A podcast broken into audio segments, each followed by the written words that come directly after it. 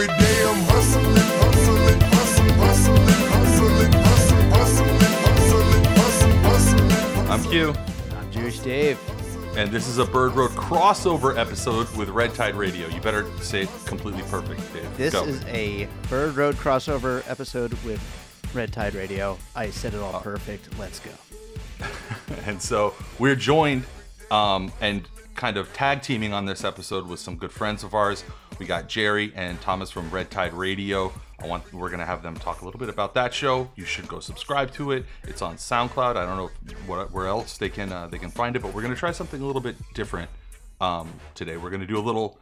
Dave, you've convinced me into like getting out of my shell a little bit, and uh, you know, trying to get other podcasters, other folks who are of like mind, um, to you know also team up and, and talk about some of the same shit that we talk about. So, Jerry, Thomas, welcome. Thank, thank you for having us with the one and to be here.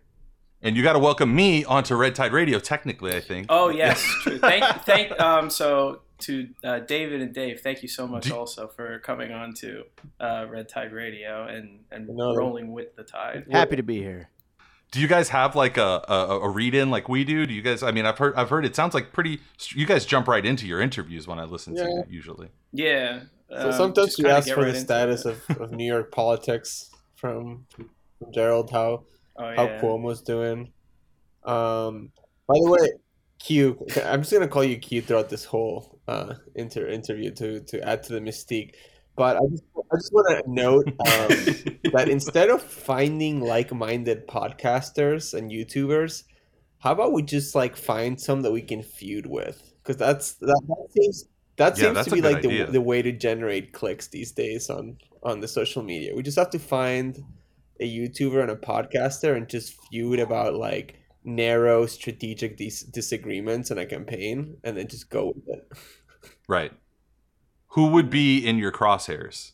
Who would be your first, your, your number one? Uh, the would it be? Uh, would you go big? Would you go with the Pod Save America guys, or would you try to like be on like a more, you know? no, I, would go with? Jimmy Dore because he gets like really mad, and then he, you know, like he, he would just create like a ton of content about how like Red Tide Radio are like DNC, CIA, like hacks, shills, which you know, like caught red-handed. Um, and then you know we, we would just go Yeah. back and forth, and we would just grow like you know the the. Yeah, Dore's a great one to go after because he's like a, a real content uh, content trove. Like uh, he, he gives you a lot to work with, and he's got a very motivated fan base. and and, And, he is um, determined and obsessive. yeah, he'll he'll he'll he'll file you away, and um, you know somebody who's been on.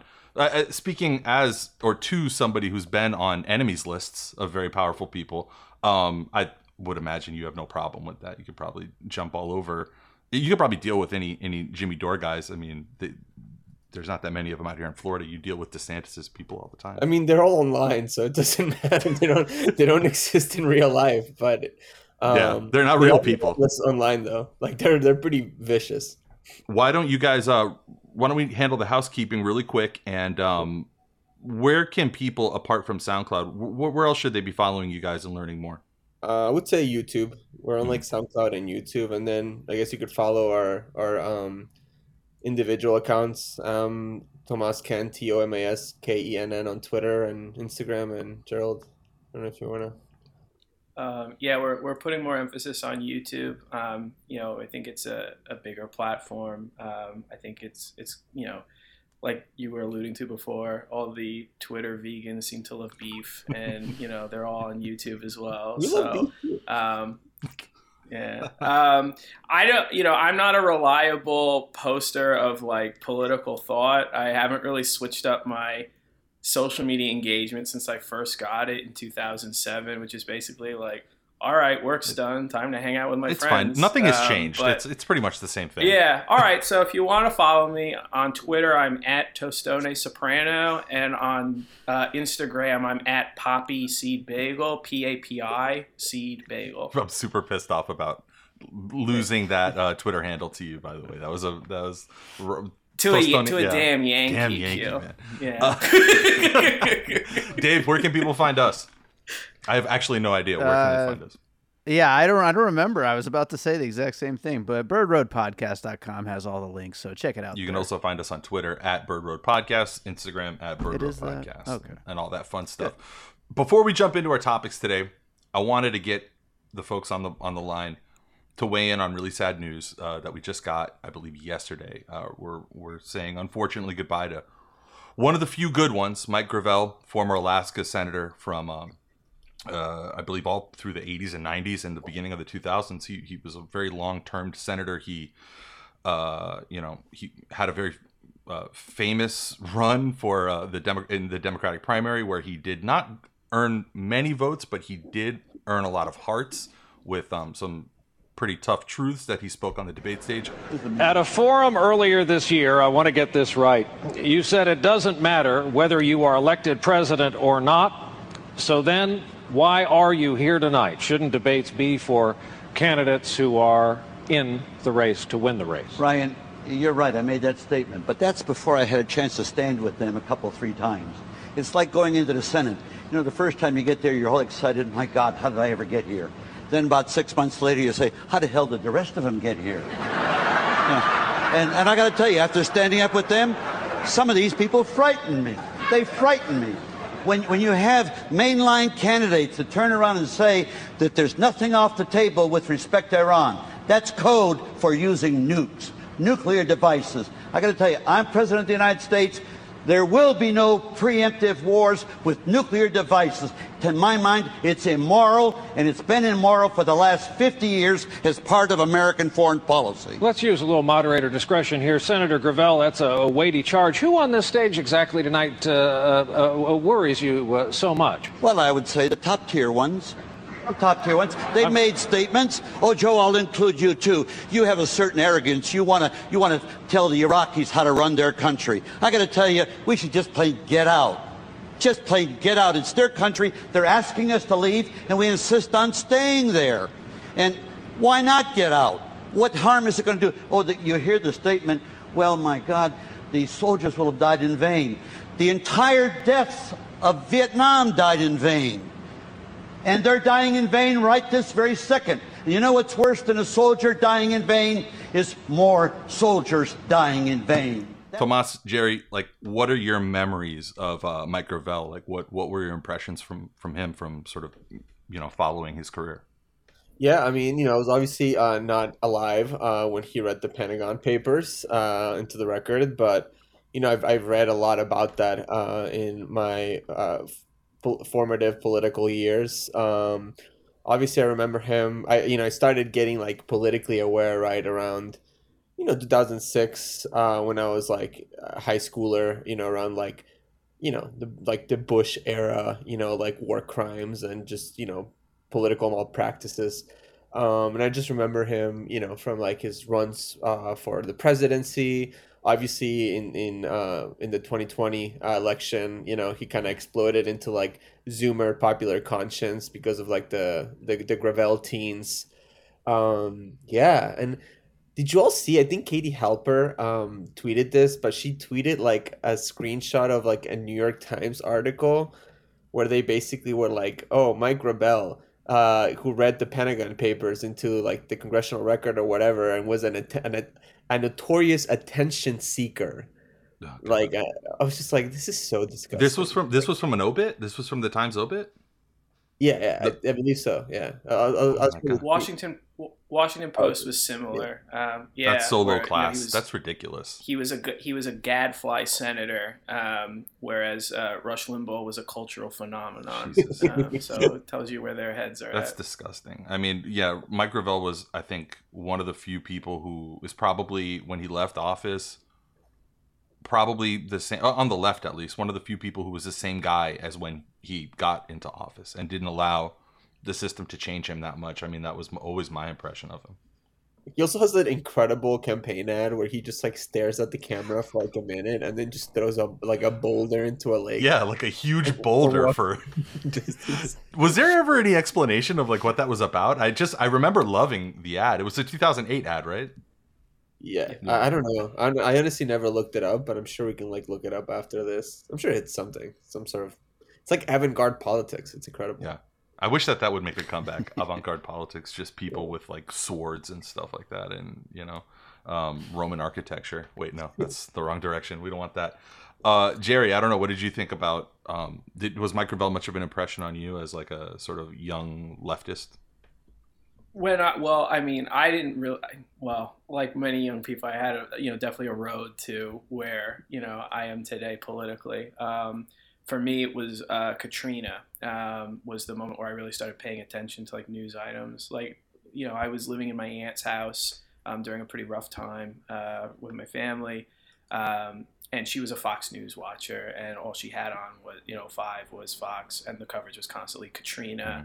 And then if they ever cut away from that, it was a, a car bomb's gone off in Baghdad, 30 civilians and four American soldiers dead. And it was just that's those two stories over and over. I just remember thinking like, feeling like I was living in like a sci-fi movie. Like I was a teenager, you know. This was kind of I was like I better start paying attention to things. So like Tomas, 08 was my first presidential election that I paid attention to. I remember Mike Gravel um, harping constantly on uh, the like we need to stop the U.S. from going to war with Iran, and everyone kept trying to correct him like you mean Iraq, and he was like no, I mean the U.S. Need, cannot be allowed to go to war with Iran, and everyone think, including myself, thinking all right, this guy seems a little cranky, and I think it's only now that I'm older. Um, where you can look back on that and see like he he understood what the motives and the drive of U.S. like the U.S. imperialist project was going to be, which is it would never just stop at Iraq. It was going to always you know go next to Iran,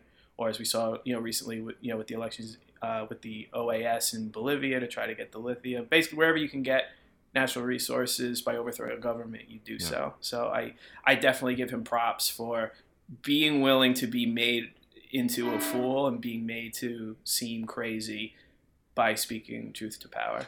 Um, so Yeah, it, it's funny because Dave, I was texting with you earlier today, and I was um while I was working, I kind of had on my other screen, I was watching. Did you guys ever see this old documentary? This, this is like before you guys' time. It's before our time too, honestly.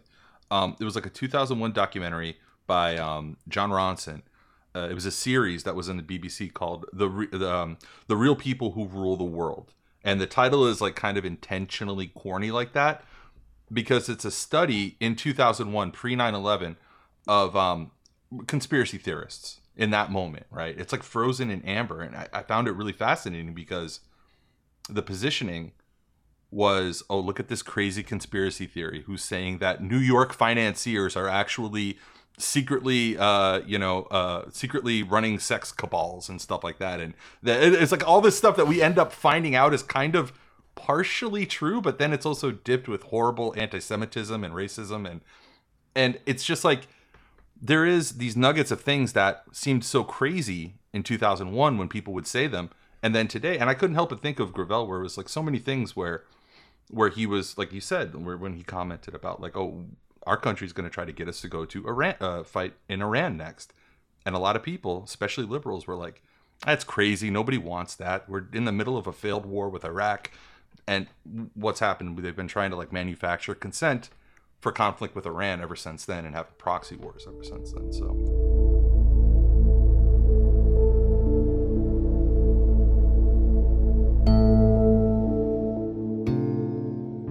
um, from that really great topic that is uh, incredibly sad to another horrible topic. Uh, I when we when I first when we first sort of talked about having this show together, I was hoping that it wouldn't be. Well, I didn't think it would be in the shadow of the tragedy that people are probably going to be wondering why we're not talking about. So let's talk about it. Obviously, here in Miami, uh, the Champlain Towers in Surfside collapsed about four days ago. Um, first things first, you can help at www.supportsurfside.org. You can go there and, and donate uh, to, to help out.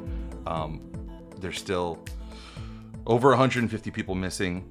I think a lot of people are starting to presume that most of those are going to end up being um, fatalities from from this um, this tragedy. Uh, an engineer report it's come out from 2018 cited major errors. People are sort of anecdotally already talking about like problems with you know this this right on the beach uh, this this these towers that were right on the beach and similar problems with other towers. Um, I don't know. The first thing that jumped in my head is like how much we in Miami love deregulation and just kind of making it easy to develop and make some money really quick. These towers were built back in the 70s, and it's still sort of coming out how much um, how much grease was used to get the local po- politicians to sign off on, you know, a sketchy build out. I think a lot of that's going to come out. But uh, Tomas, I know you were talking about this on Twitter earlier today. W- what are your impressions and what are your thoughts um, about the tra- on uh, regarding this tragedy? So I just want to preface by saying that I am not an architect nor an engineer. So this is Got it. solely my uneducated opinion uh, that I am still going to uh, give. Uh, so first, um, I'll I'll start out by saying that you know, uh, I think what most uh, developers will fall back on ultimately is Florida. You know, um, South Florida is under uh, uh, on, under our soil. There's a, uh very sturdy, uh, huge layer of limestone. Right. That's why we can have a subway in Florida, but that's why we can also build these high rises and blah blah blah. Right. But you know, on top of that limestone, there's Wait, hang about- on a sec. I gotta really quick. I gotta call my buddy Elon and let him know. Um, I just found something out. Hey man, this shit's not gonna work. Never. Sorry, he- go ahead. he, he, he's, he's he's he's gonna figure it. He's gonna figure out the limestone. Don't worry. But yeah, so there, there's like you know six to ten feet of like soil on top of that limestone, right? And if you look at like Surfside, it, it is probably you know it, it is the narrowest point of like you know like the Miami Beach strip Right. from both sides. So you're seeing a lot of like you know saltwater like um you know in, intrusion into that into that layer of soil. You know obviously sea level rise. You're seeing a lot of uh, construction. There was construction happening a- adjacent to that building. Uh, you know, zoning is a huge issue in Miami-Dade County. You know, our, our water uh, and sewage um, infrastructure was built like decades and decades ago for buildings that were, you know, closer to like the five to 10 story range. And now we're Yeah. seeing these high rises that are like 20, 30, 40, 50, 60 stories being built.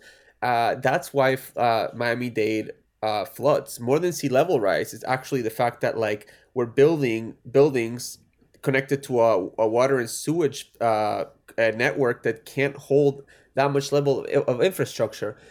And lastly, I'll say that you know most buildings, especially in um, the coastal areas, the waterfront properties in Miami Dade, are all, sinking slowly into the ground at a rate of a few millimeters per year. Like that's a Mhm. fact. Yeah. It, you know, and that's like that's troublesome, but it is it is when they sink centimeters per year that does happen. That's when you start um, getting real cause for concern, right? So you you have uh, a, a city that's insanely corrupt. You know, you have these forty year inspections. Once these inspections happen, there's no follow up or enforcement mechanism to get you know or, or like the enforcements are the enforcement you know mechanism is not implemented to get people to act on it and there's a peculiar structure in Miami-Dade that I also want to point out that it involves you know a building a high-rise condo building and you, you I'm sure you've you, y'all seen this the top the the the the first floor of the building the the the lobby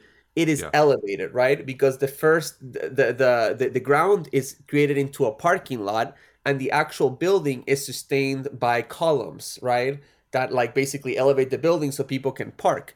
This uh, high rise that collapsed had a, a similar structure and now we're seeing that it, apparently one of the central columns in uh, the pool area gave way and that was Right. like the point of collapse for the building so you know i'm not saying that these structures are you know like um uh, like that they're all compromised. compromised. yeah exactly but you know these are structures that are like a little bit more flimsy than your average just you know like structurally like you know like the first floor is just solid right so if, if one of those columns gives way the whole building comes down so i think it's a story like you said of deregulation uh, and corruption and just lack of, of upkeep and uh, and overdevelopment in a city that's being ravaged by uh, climate change Yeah, Jerry, where, where were you, and what, what were you thinking when when this story kind of popped? Because I think it it might have taken a little while for the breadth of it to like really trickle out there that this was a huge tragedy because at first it was like oh three you oh no it was just one casualty at first before they identified all the missing people before Yeah. they got the, the pictures kind of made the rounds and you could see the scope of this uh, h- how did you receive it Um, so I, you know, I got it um, like most people no- who don't live in Florida. I got it, you know, through National News Services. Um, I have a coworker actually. You know, I won't use his name, but he worked as a journalist um, during after the Timothy McVeigh bombing, um, and he said, you know, what no one's going to be able to capture on camera um, in terms of the human toll. Um, obviously, you have the visuals, and it looks horrible, and it look you can see in pictures what loss of life looks like, but no one's going to be able to tell you what it smells like when all those bodies are still decaying underneath all that rubble and the the re- like the real loss of human life. You're not going to get the full impact by just hearing you know sad stories from you know a, a comfortable news anchor. Um, as more details came out, that there were warnings, uh, I think as early as 2018, I want to say, that the structure underneath the building was not sound. Um, I think there was uh, a, um, a geographer at FIU um, who, had, who had made a filing uh, with a journal. I can pull up the details, but as early as 2018, you know, saying it's going to be a $9 million fix right um, in order to get this right. My mind immediately went to four years ago with the Grenfell fire of, all right, well, people's lives are at risk, but that's going to cost Right. money. And I, I want money. So as long as housing is a commodity or as long as people in public housing in Grenfell, in, the case, in that case, are paying rent, then, you know, I'll, I'll take my chances. Um, I, it, my mind also went to um, the COVID response the lieutenant governor of Texas gave, where uh, at the height of COVID, he's saying, um, "Listen, I think I speak on behalf of all senior citizens when I say that we're we're willing to throw ourselves on, right you know, into the fires for Moloch in order to keep you know Fuddruckers open and the Dow propped up above thirty thousand, what have you. Like this willingness to discard human life, um, if it means either making money or keeping your money, that is central to the social order we're living Yeah. in. Um, I also thought back to 10 years ago um, when the Obamacare debates were raging. I have a conservative friend who had sent me some videos from Milton Friedman, who I guess he had just discovered. Um, and he was having a debate with this teenager about like um, car safety that like I guess Ford Motors had you know um, not properly followed regulations on cars, and it would have cost a bunch of money to get them properly retrofitted to go. And Milton Friedman, clever as he is, basically said, "So, um, how much money, like, basically, do you think a life is worth? Basically, because what you're asking is a mathematical Mhm. question. I think it's high time that defenders of the neoliberal order that we're living in get asked the inverse question, which is how many lives is a dollar worth? Because that's the reality of the the order that we're living in uh, today. Yeah, I mean, Thomas touched on it a second ago when he was talking about just like how money can move things along in Miami. Like Miami is is a very I mean to say that we're developer friendly is really understating it. And when you look at like Developer owned, I would say. developer owned, yeah, I mean like everybody who represent us represents us is like owned by developers. It's it's it's it's like the number one it's the coolest shit as far as they're concerned.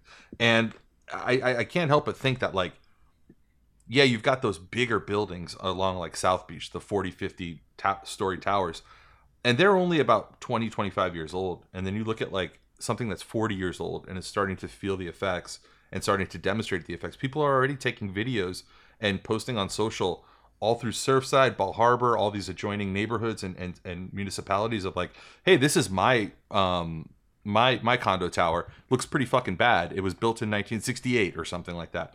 Should I be worried? And it's like, yeah, maybe. I mean, maybe, yeah. Again, I'm not. I'm just like Thomas. I'm not a. I'm not a.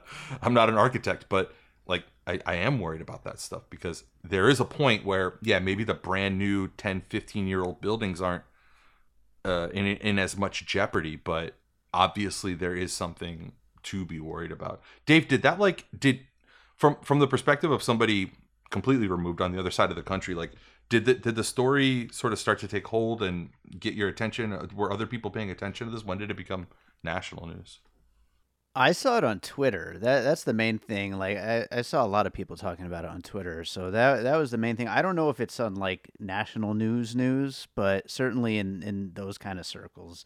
Um, and yeah, I I just as soon as I saw it, like I just kept thinking about. Didn't they used to say Mandalay Bay had like a bad structure underneath it? But Same I thing, mean, yeah, Mandalay Bay, and also that it's cursed. Remember? Yeah. Or no, that was the Luxor that's cursed. That was the and- Luxor, yeah. yeah. where people kept committing suicide.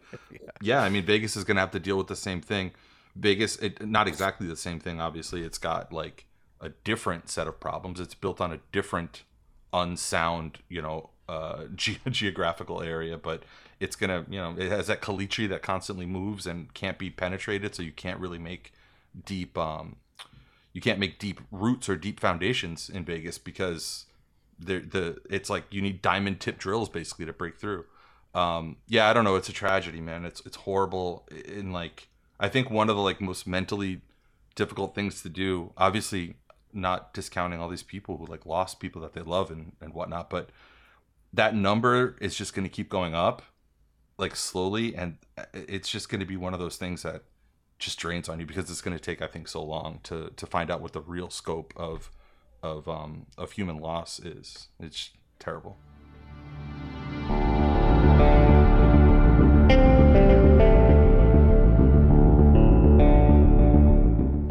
It's a little bit of this is going to be a little bit of a curveball, and I want to I want to see what you guys think of this. I'm going to read a few paragraphs from the most recent one of the more recent Bloomberg opinion pieces called "Believe in Capitalism? Then Don't Work on Weekends."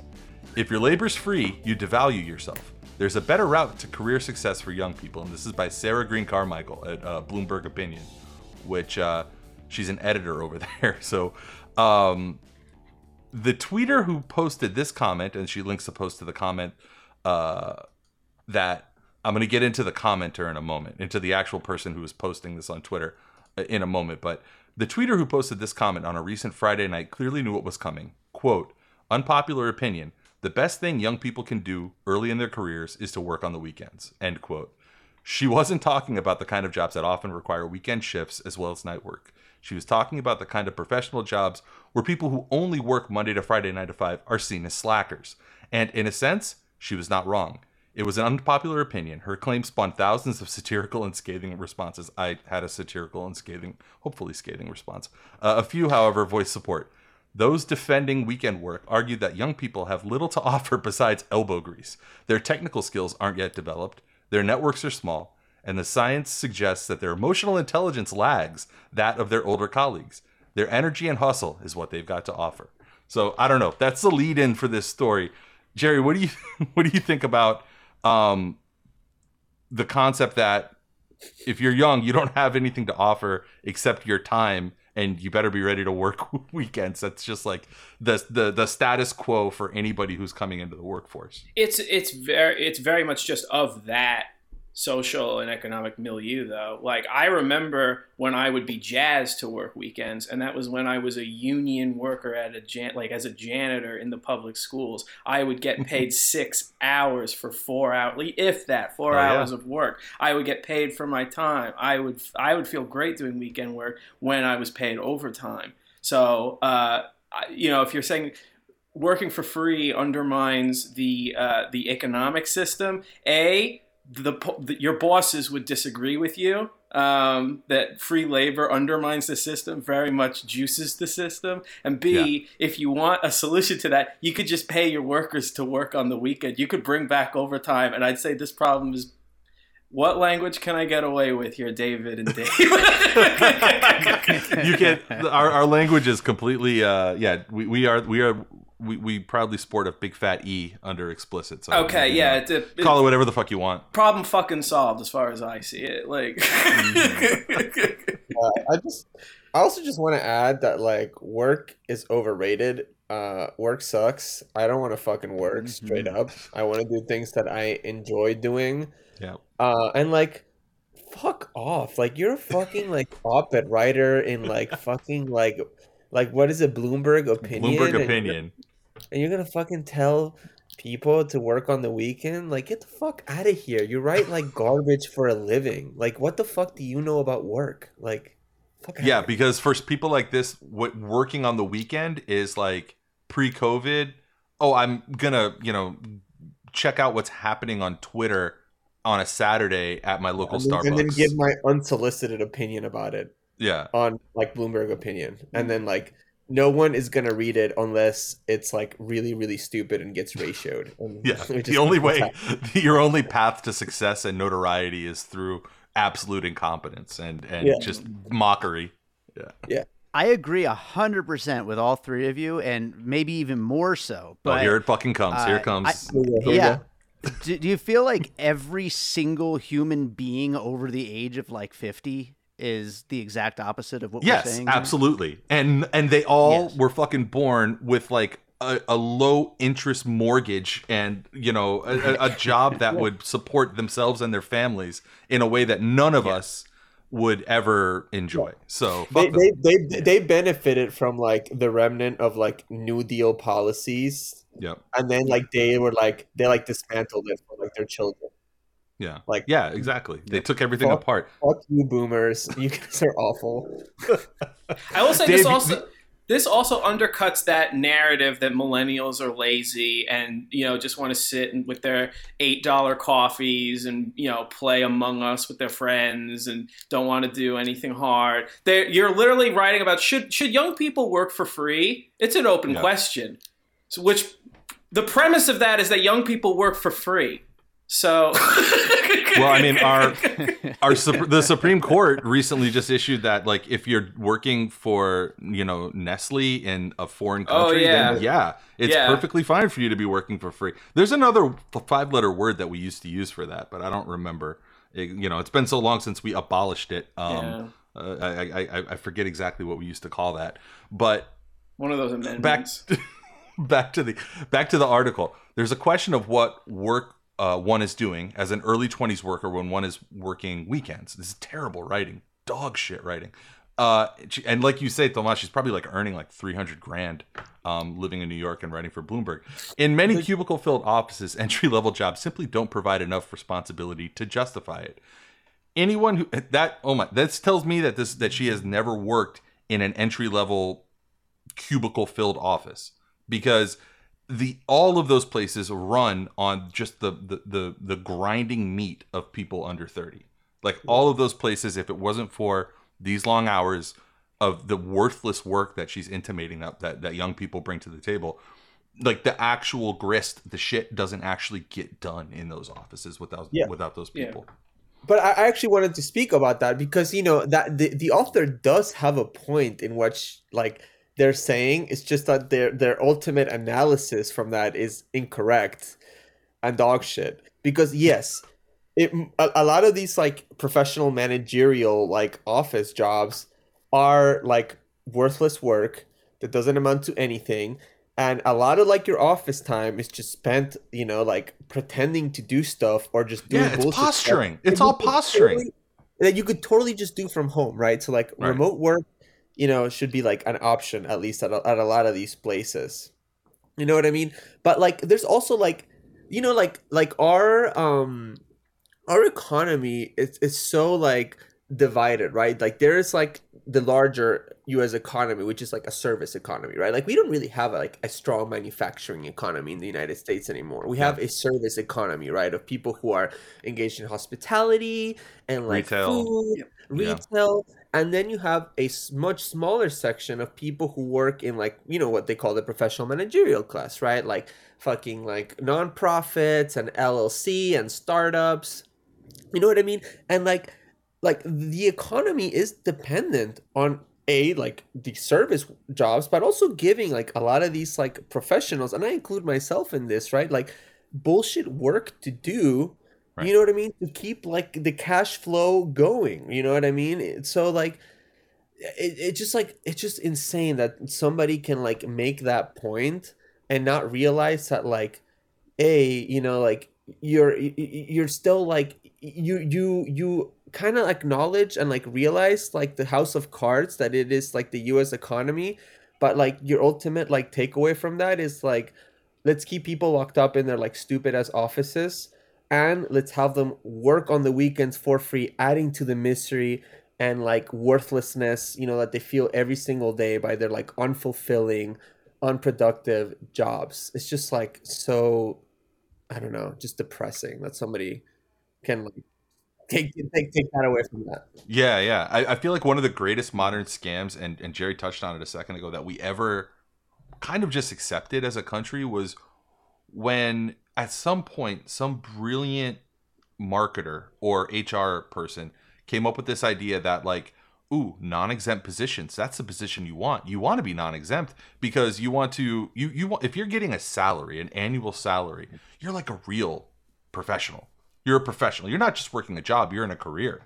And from their perspective paying you a salary is just a way to make sure you don't get overtime and it's like oh i went from making 15 bucks an hour to getting uh, $34000 a year. And it's like congratulations asshole. You just doubled your work. You're going to be working 80 hours a week for $35000 a year. Know, I totally agree. um, one thing I want to point out is that the person who originated, uh, who, whose tweet sort of spawned this Bloomberg piece, uh, is a young woman by the name of Jordan Kong, who's a principal at something called Join At- uh, Atomic, which is a venture capital fund based out of where else? The Bay Area. But look at her profile, guys, and see where she is right now, where she's where she's tagged herself. She is SF and Miami. Yes, this is one of the many people who work in the quote unquote tech industry that don't actually do any technology, but have been like the big cheerleaders uh, about Miami and trying to get like tech to Miami. And then like you kind of look at a lot of who, the, who they are. Either they they don't work in tech. They never work in tech. They always either work in finance, like she does, or they're like Bitcoin guys. And Yeah, it's, I'm, a, it's I'm, a, I'm, I'm a community outreach specialist uh, in a new uh, tech startup in Miami. We're developing an app called Brunch Finder, where you can find brunches and, and rate them. And yeah, I just I handle community relationship for that. Yeah, and you're gonna get, um, you know, you're gonna get a t- twenty-five million dollar round of funding, and just get Yeah, bought up by. Google. Yeah. um, Francis Suarez is giving out uh, uh, Bitcoin grants. yeah, yeah. He's gonna give you uh, like all the Bitcoin that you can carry, which Yeah. you know, the joke is you can't carry any of it because it doesn't fucking exist. Um, I don't know, Jerry. Was this stuff popping off before you moved uh, uh, back up uh, to New York, or was it like uh, had that not happened yet? Have you followed the the you know this purported tech revolution that's happening in Miami? That's about as um, solid as like a, a building foundation in Miami Dade County. Sure. I mean, um, it's hard not to. Yeah. I mean, like it makes national news. Um, it, I mean, it's basically just like a continuation of. Uh, I, I don't know if everyone remembers Richard Florida um, from back in the 2000s with his like Yes. creative class thesis. Um, yeah, this is just like how do you make gentrification cool? And it's like, all right, let's get you know tech companies and let's get you know we'll get the hip you know shabby bars and we'll get you know all the accoutrement bike lanes. We'll get all the accoutrements of what like not actual creative people like uh, people who actually make things would do, but like creative with a capital C and then the TM Yeah. next to it. Let's get those people because this is honestly my thesis, and maybe I'll be proven wrong, but someone had a um, a tweet um, where basically the uh, it's it feels cruel to be on the left in this moment because we imagine a better future, but that's all we do is imagine it and try to theorize about it in the abstract. Whereas these tech fucks have the actual resources to actually transform society into whatever they would like it to be. They have like they they can command resources of like a small country like by GDP. Um, no, yeah, I saw I saw a lot of the uh, you know the embarrassments um, about you know Francis Suarez and um, I don't know. It, what's interesting is like Flor like Richard Florida has revised his thesis post Thomas Piketty um, to like account for like the effect like the in- unequal effects of like this mass gentrification project would be and it's like oh you need to have investment in affordable housing and mass transit and you know like good like uh, invest really in living conditions. And i guarantee you any meeting that francis suarez took with jack abraham was not centered on affordable housing or mass investments in public transit that would at least bet like you know residually benefit people who live in the city. Um, i'm very nervous that the reason they see Wynwood as um, a great place to plant a flag is the opportunity to expand south into Overtown and north into Little Haiti and further displace, you know, people who are already getting displaced. So it'll be, I mean, this tech stuff is really like accelerant on an already raging fire in that area, I would say. Yeah, o- Overtown. I think I've never heard of that. I think you mean West Brickell. Are you talking about West Brickell? Oh, uh, Because- we, we we buy. I'm sorry. Did I? Am I out of date? we buy. Did anybody catch when they? I love I love like getting deep into like regional stuff that only like South Florida people know. But like, did anybody catch a like about a year and a half ago when they tried to make Kendall become West End? And No. they did not catch it. Didn't catch on. But we're gonna see a lot of that. Dave, we're talking about gentrification. You don't know shit about that because there's there's no gentry in Las Vegas, so I don't think No, you have sir. to worry about gentrification. um, but I wonder though if it's and I had written in our notes, is this likely an overblown phenomenon?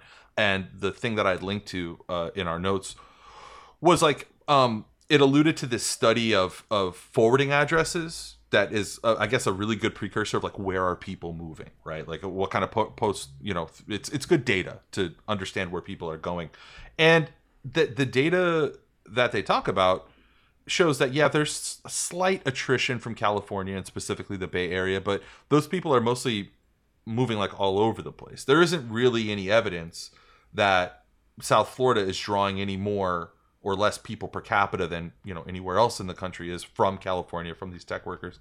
And i think that's perfect. I think that manufacturing a narrative and just kind of talking it into existence it, like within the absence of any evidence of it happening is just like perfect Francis Suarez, perfect city of Miami, perfect South Florida uh sort of approach. I don't know, like uh, uh, what do you guys think? at a minimum, it's going to be a massive windfall to property developers. If you get if you get if you get paid like to redevelop a building into like Spotify HQ2, like you, you- that's fine for you. I mean, even if none of this materializes or you know any like it's basically just you know a um a mirage like a glass castle. Um, even if it's all fake, it's still like we said like it's going to be a massive windfall to the people who are going to be churning the land and the dirt uh, anyway so even if it's all fake it's a massive windfall to the people who already run most state like you know all most state legislatures i would say Yeah, and two points here is one, this is about Francis Suarez's re-election campaign, which is next year. So he's just and ambitions and ambitions in the future. He's just stocking up his like fucking like donation coffers, you know, and like you know getting this good or bad publicity, but you know just getting a lot, a lot of money. Um, and B, like you know, like real estate in Florida, in South Florida particularly, actually, it's just like a giant money laundering like like device. Enterprise, yeah, It's just yeah. enterprise. Yeah, it's just a place where like you know like rich like Qataris and like rich Saudis and like rich like Venezuelans, you know, and like whatever, all these people from like rich, you know, Latin American countries, like they come you know, fo- rich folks from China, they come here and they buy, you know, these like high rise like condo buildings, uh, I mean apartments, and like that's where they like have their assets in, you know what I mean? And in fact, I used to work construction. And um back in when I was undocumented when I was you know 2009 2010 2011 and I remember I worked at the Mint building in um I believe it was the Mint in in, in downtown uh, Miami. And there was at the time um a big controversy in the you know the HOA because um you know half the building was or less uh, was unpopulated because Right. people would you know these like rich people you know from like all these like for, for, foreign countries they buy the buildings they store their money their, their It's just a there. safe deposit box, basically. yeah. and they don't they don't ever show up so they were building you know these people like bought these like apartments right at a high you know at a high uh a, a rate promising you know like a front like water view right whatever and then they built another high rise in front of it. So all these people that lived in the building were like well what the fuck? Like we were told that we were gonna have you know like a waterfront view and now they're building this other building in front of us. But like they couldn't get enough people in the HOA you know to participate or organize you know like a significant number of the building. Not that it, they could have stopped the other development i don't know. But like all the people that like actually you know like you know like the people from china or qatar or whatever like they don't give a shit if they build another high rise in front of it they're just like i don't care i'm just like putting like some of my assets in here in this building you know in case shit goes down or like I get like rated, you know, by like the financial like service, you know, regulatory services in my country, whatever. I have some money saved up here, uh, or or stored in this building here. But my point is like gentrification and like overdevelopment will come for you because ultimately, you know, even like these like you know rich people in Miami that are like kind of like in the middle tier of like the, the the interest you know the special interest scale in the city like you are like small potatoes you know compared to like who actually are like who holds the levers of power in the city. And that's like what gerald is talking about. It's like the developers the ultra wealthy right? Like these are the people that hold the lever lev- levers of power uh, in the city Yep. It's it, it's like it, there's never that like the gravity of the gravity of the power of development in this town. Like you literally need Disney to break it. Otherwise, that's the only power greater in, in, in, on a state level. Because I think back about like when I was um when I was a reporter at the Miami Herald. Was the last few years that the Herald had this big beautiful building that was like it wasn't beautiful actually. It looked like shit, but it was cool. It had personality, and it looked out over um, the Biscayne Bay. My my little cube. Speaking of cubicles and stuff, was like where I would like write out a, a uh, like thousands of words of just like boring copy. Uh, like looked out over this incredible vista. I could see all the way past Miami Beach, and I think about how they, you know, they being McClatchy, the company, uh, you know, the, the owners of the Miami Herald sold that building and the land, the incredibly valuable land on it, to um, a Malaysian uh, ca- uh, casino gaming group, and that group wanted to build a resort on that land and have ga- have- have gaming, and Disney defeated that. And that was literally the only time that I can think of. And maybe you guys have other examples, but it's the only time I can think of where development was quashed or was slowed down or was held back or was prevented from happening or something where there was a design and that design didn't end up happening um, or at least people didn't end up getting paid and taking the money for it. I can't think of any other time. It took literally the power of disney because disney is such a you know overarching uh, omniscient power in this state to stop gaming because they oppose every gaming or back then at least they opposed every gaming or gambling um, initiative because it would take away from their bottom line. And it just seems like yeah you talk about those people in those buildings. Fuck man where do you think you are if you think that you're going to try to get people to not build a building in, in florida or in south florida? Of course they're going to build the fucking building. Just look out like you say it's coming for you. Look out your window. In 10 years there's going to be something in front of your window that's going to be a result of overdevelopment bad planning like slap together you know fucking s- slap chop bullshit uh, buildings. And that's like what defines us basically is our willingness to just build fucking anything. Dude an- another story when you know the magic city studios development in little haiti right? This like Yeah. fucking massive like like 28 block like high rise that spans several blocks in like in like little haiti you know it's gonna raise property values impact traffic whatever. So just you know just a, a monstrous you know like uh, development and during um the the commission um hearings around zoning i was there with uh, you know anti anti uh, gentrification, you know pro affordable housing groups, and I remember uh, the the they were talking with the zoning board, and the developer said something that was such nonsense. They were talking, you know. Uh, obviously, the residents and these pro housing groups brought up the impact to traffic, right? They were like, you know, there's already high traffic, you know, um, in this area. You know, like where are you gonna put all these cars? You know, the where are they gonna park?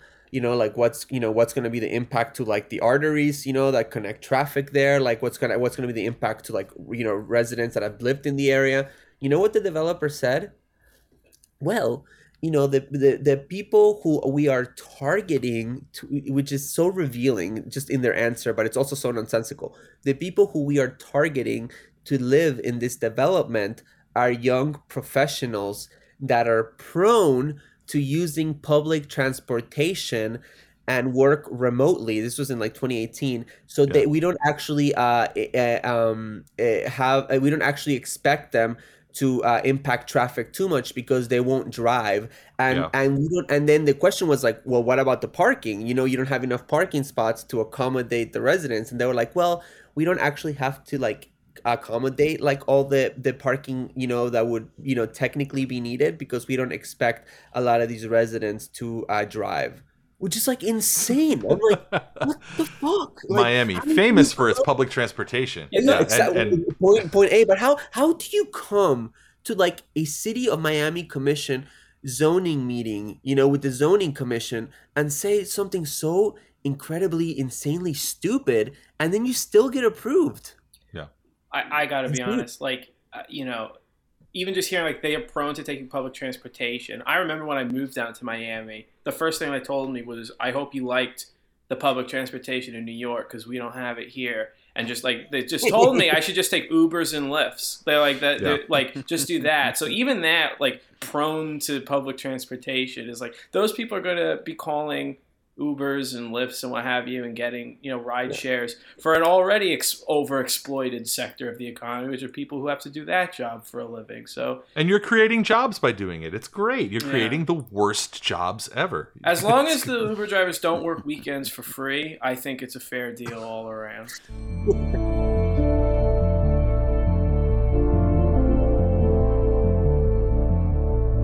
So look, with our last few minutes, I want to jump in and um, I prepared a little game for you guys. I haven't shared any of this with you. Uh, the three of you, Dave, Thomas, Jerry, you guys are going to be contestants, All and we're going to play a little game that's called um, that's called Republican or just a Florida Democrat. And for, for a second, I thought we were like in like the middle of like a Saw movie. we're going to Just play like- a little game. Do you want to play a game? It's so dark. Do you want to play Jerry, look behind you. And, oh Jesus Christ! Um, uh, Sneaky so- I uh, I prepared six questions. We're gonna do two rounds. I'm gonna hit up each of you one time, uh, two times. Um, I'm gonna read descriptions of some Florida politicos. I've scrubbed the names or identifying features. You guys have to guess if it's a Republican or just a, Florida, a regular old Florida Democrat. And the joke being that many of them are indistinguishable from each other. Um, Okay. and uh, and you will get bonus points if you can actually name this individual. So here's an example, an easy one. Feel free to jump in and just answer. Uh, this is just an example, does not count for points. This sad sack former governor with a well-known surname was a favorite early on in his part in his party's presidential primary, but what started as a camp a promising campaign ended with low single-digit turnout and a whimpering plea to please clap. Oh, Jeb, yeah, that's Jed, that's that's that's, dad. Yeah. So Jerry, we're starting with you. oh, okay. Okay, so this is our first one. Is everybody ready to play? Dave, are you ready to play? I I'm- just have I'm- to get. I just have to get. I don't I'm have to guess the name. I just have to guess which party. You can guess the name Okay. for uh, for bonus points. Okay. But what we're looking for here is whether it is a Republican or just a Florida Democrat. okay. As recently as 2018, this statewide elected official was donating to far right GOP names and causes, including Adam Putnam. Many are hopeful she can become the state's first female governor. Others are less certain. Jerry, GOP or just a Florida Democrat? I'm gonna guess. Uh, I'm gonna guess it's Nikki Fried. Ding, ding, ding. You got it. That's right. Know? Yeah, Okay. and just a Florida Democrat. Thomas, this one's good. yours. This next entrant represents Florida's 7th district in the state house and will be running for the 11th congressional district in 2022. Controversial figure, he has advocated through proposed legislation to ban red light cameras, which I'm on board with. I'm, I'm good with that. Uh, enshrine term limits on school board seats, make it a felony for doctors to provide hormone therapy for transgender minors. He might be best known for blocking any of anybody on Twitter who posts pictures of him when he was in college wearing blackface. And lamentably, he was born and raised in my hometown, Smithtown, New York. So my apologies. Thomas, GOP or just a Florida Democrat? Well, you said state house. He's in the state house right now. I will go with GOP. Good. Playing the percentages. Smart move. Do you know the name for bonus points? Is it Sabatini?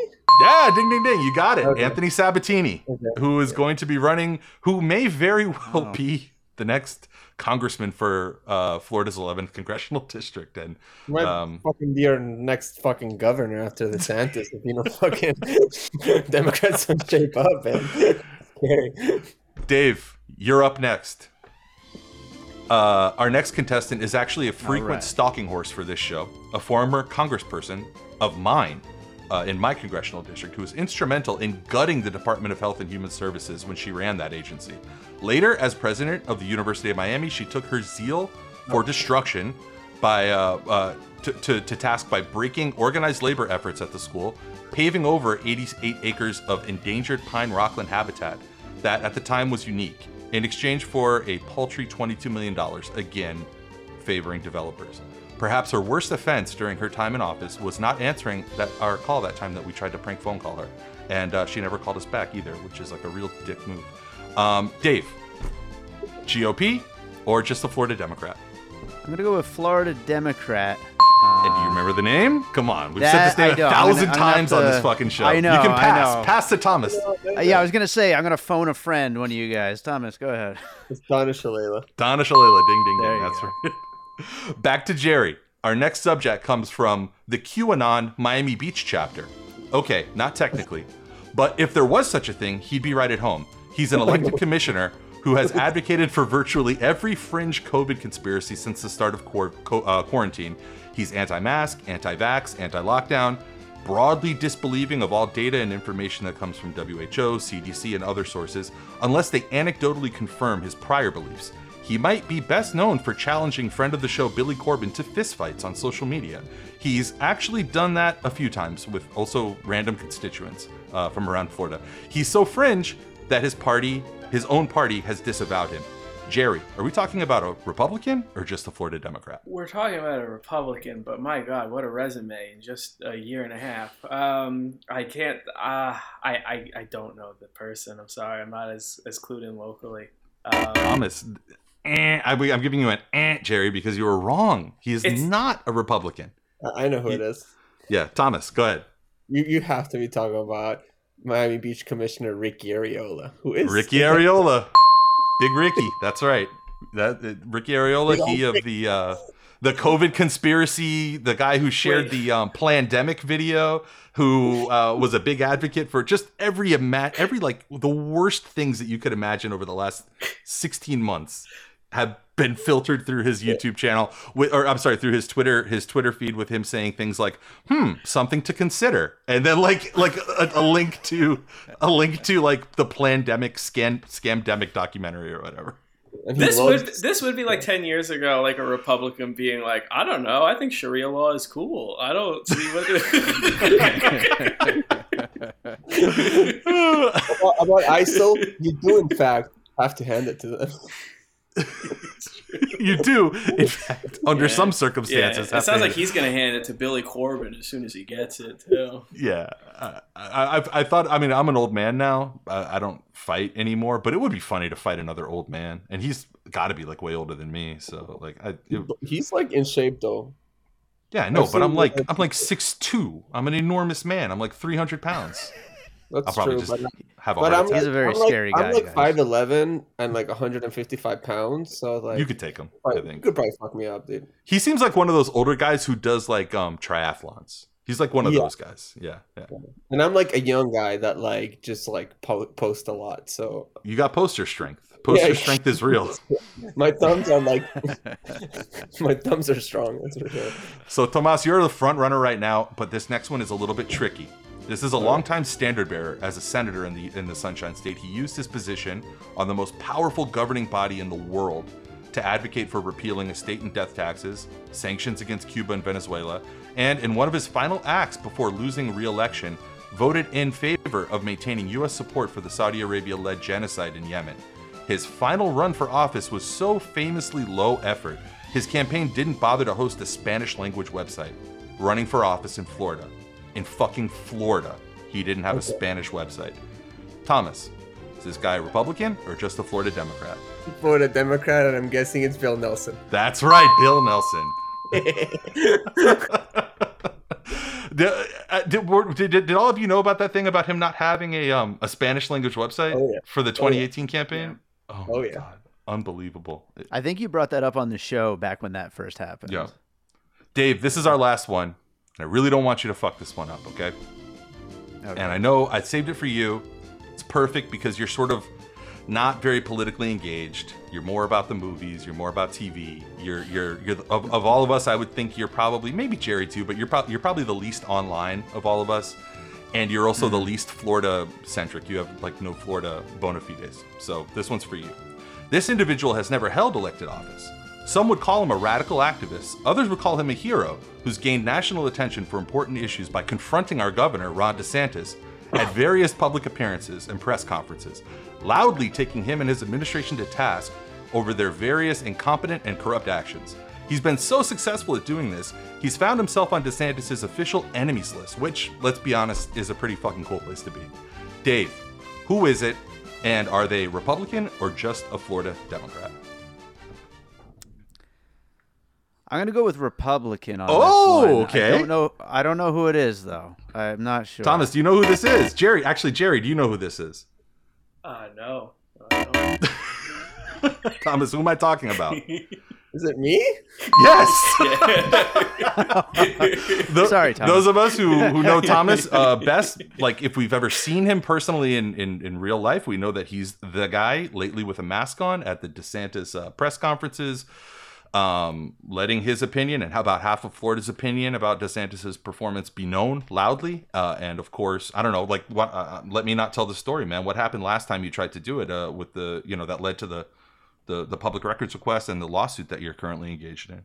Yeah, first of all, I, I do want to clarify that I am a reluctant Democrat. I'm Yeah. only a DNC member just to basically be like, what you guys are all doing is fucked up. And Yeah, stupid." to be the guy. Yeah, yeah, exactly. Not everybody. I mean, you know, there's there's good people in there, but overall, not not not a, a winning strategy that the Florida Democrats have deployed the last you know 20, Five or 20 six, so yeah. years. Yeah.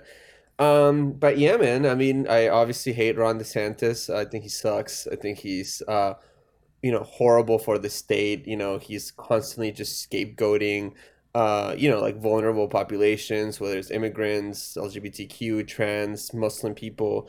Uh, he's totally beholden to special interests. You know, he's given hundreds of millions of dollars in corporate giveaways, tax breaks. You know, to like the largest corporations. He just raised taxes on Florida, uh, on Floridians by one billion dollars. You know, while giving large businesses, you know, uh, a tax break. I mean, the guy's fucking nuts. Um, and yeah, I've been, you know, like protesting him. I, I did a, a, a confrontation at one of his press conferences last year that went really, really viral. And I went to one of his um, press events at the Port of Miami.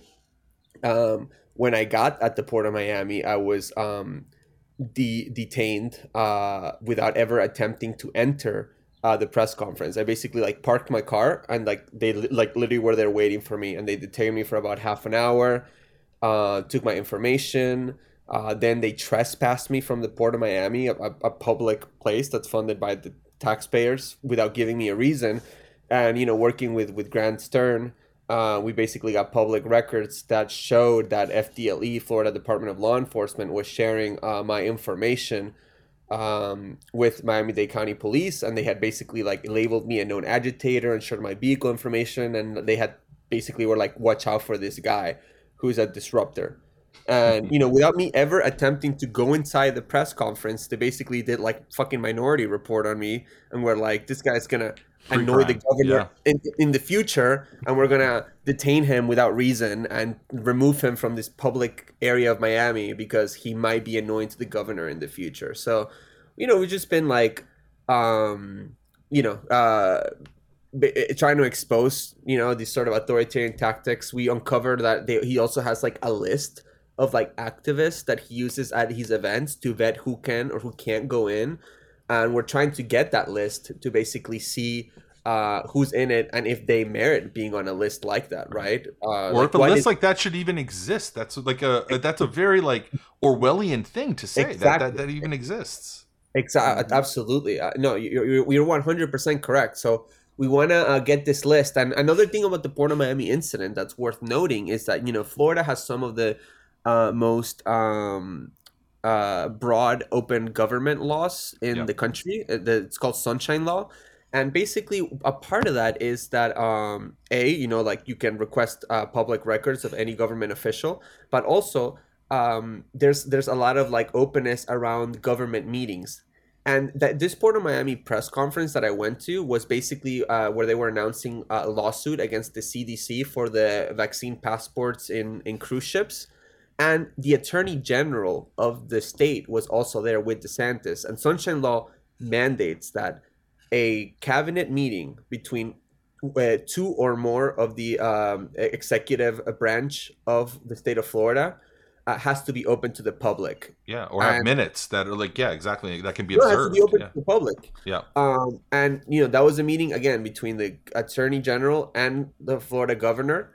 Um, so that's you know that's another thing that we think they're violating. You know by basically having this list where they exclude you know members of the press that they don't like, activists that they don't like from these like meetings. You know it's just like it's just um it's just insane the way that the government the governor has been operating and i'll finish by saying you know just recently he signed a major piece of piece of legislation uh, that stripped away uh, a bunch of you know voting uh, uh, uh, rights provisions in the state and he signed it in, in at a campaign event where he basically excluded any press from attending that wasn't fox and friends.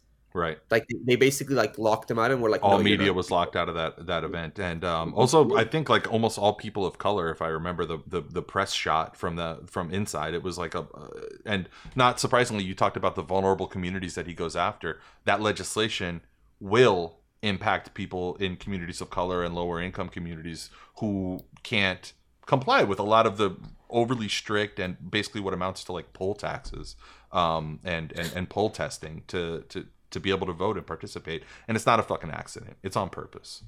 Yeah, absolutely, and they followed that by signing a bill, you know, that basically bans uh, trans kids from playing sports, you know, in like public schools.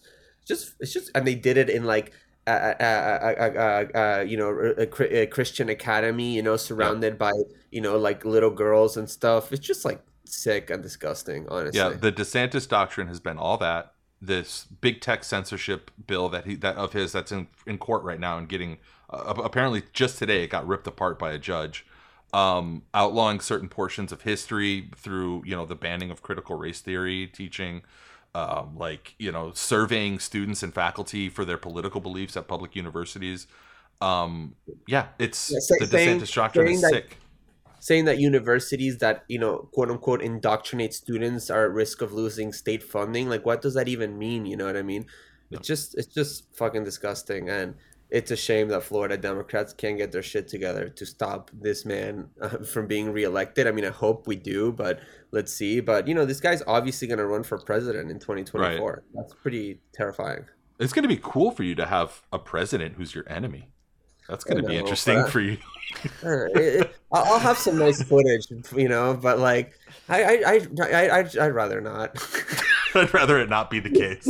yeah, right. All right, let's wrap it up, guys. Um, remind the folks one more time uh, where you know for for those of you if you're a um, Bird Road listener and you're listening to this and you want to uh, hear more from uh, Jerry and Thomas, where where can they find you one more time?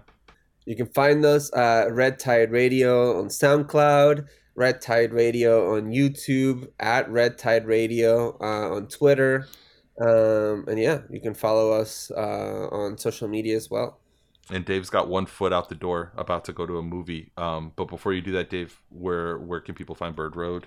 If you're a Red Tide listener, listen to us too. Bird Bird Road. It's on Twitter at Bird Road Podcast, and of course on all the. Hell yeah, man. But Podcast mo- some people say that we should be worried about having more Miami-based leftist podcast. I say the more the merrier. We should have as many as we fucking can. And, And then uh, we can all feud with each other. When, when we should feud, honestly. we got to come up with a really Hell funny thing to feud about that'll Yeah. make people. I have no problem Let's with do it. people hating my guts. So I'll take. I'm the gonna for the next time we do this, I'm gonna put my bookshelf uh, in the background of me and have my fans say that your bookshelf is a disgrace, and then uh, that, that'll be where we kick it off.